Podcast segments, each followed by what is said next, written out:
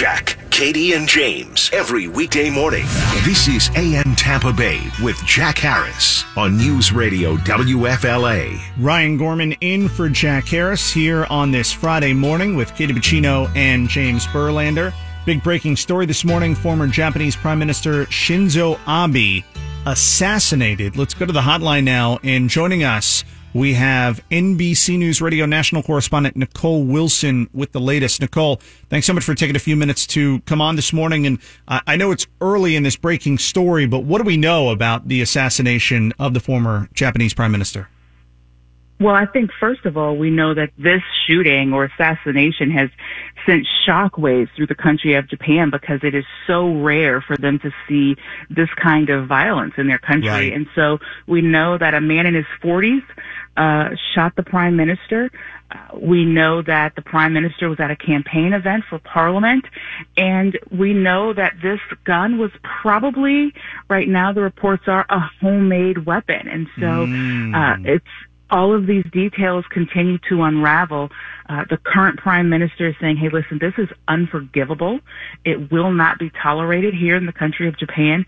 And they're looking to uh, make serious serious action against this shooter. Yeah, that's interesting because that was going to be the big question. How did this shooter get his hands on a gun in a country where uh, gun regulations there, some of the toughest in the world. Uh, yet somehow this person was able to uh, commit this assassination with a gun. So a homemade gun that would that would be interesting, and that would kind of explain uh, a lot. But I'm sure investigators over there are going to be diving into all of that uh, right now. I mean, this that that's what's so surprising that it was um, an assassination with a gun in Japan.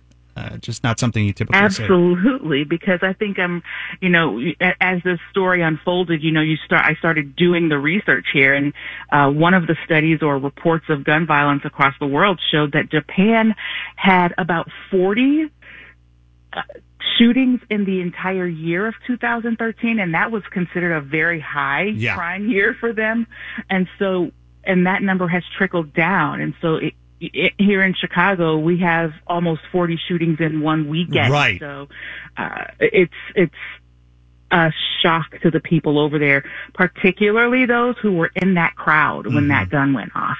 We're joined by NBC News Radio national correspondent Nicole Wilson now. Uh, let's switch gears and talk about this big jobs report that's coming out a little bit later on this morning. Uh, what are the expectations? What, what should we be looking for from the numbers?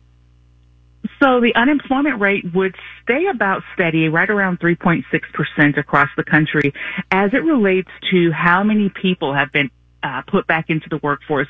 It won't be as high as what we saw in the month of May when we had about 390,000 jobs added to the workforce. I think we're looking somewhere between 250 to 270,000 jobs in the month of June.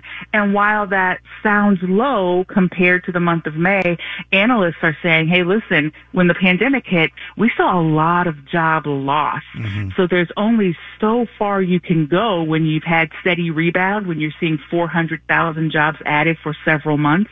And so 250,000 jobs in the month of June, they're saying is not a bad indicator. It still indicates that the economy is moving and that people are getting back to work. All right, Nicole Wilson, NBC News Radio national correspondent with us. Nicole, really appreciate the time this morning. Thanks so much for coming on.